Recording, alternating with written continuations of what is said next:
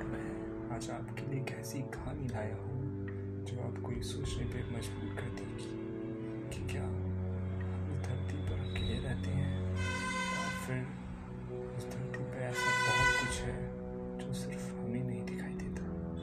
यह बात तीस साल पहले की है। उस वक्त मेरी उम्र पच्चीस साल की रही होगी। मैं एक सॉफ्टवेयर कंपनी में काम करता था और साथ साथ कभी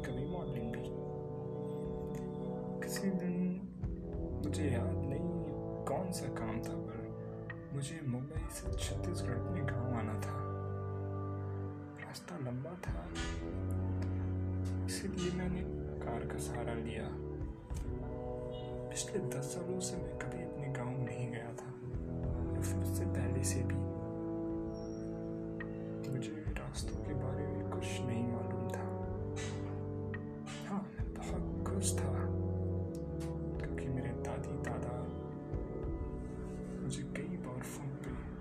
के लिए बोला करती थी। मैं बहुत ज़्यादा खुश था,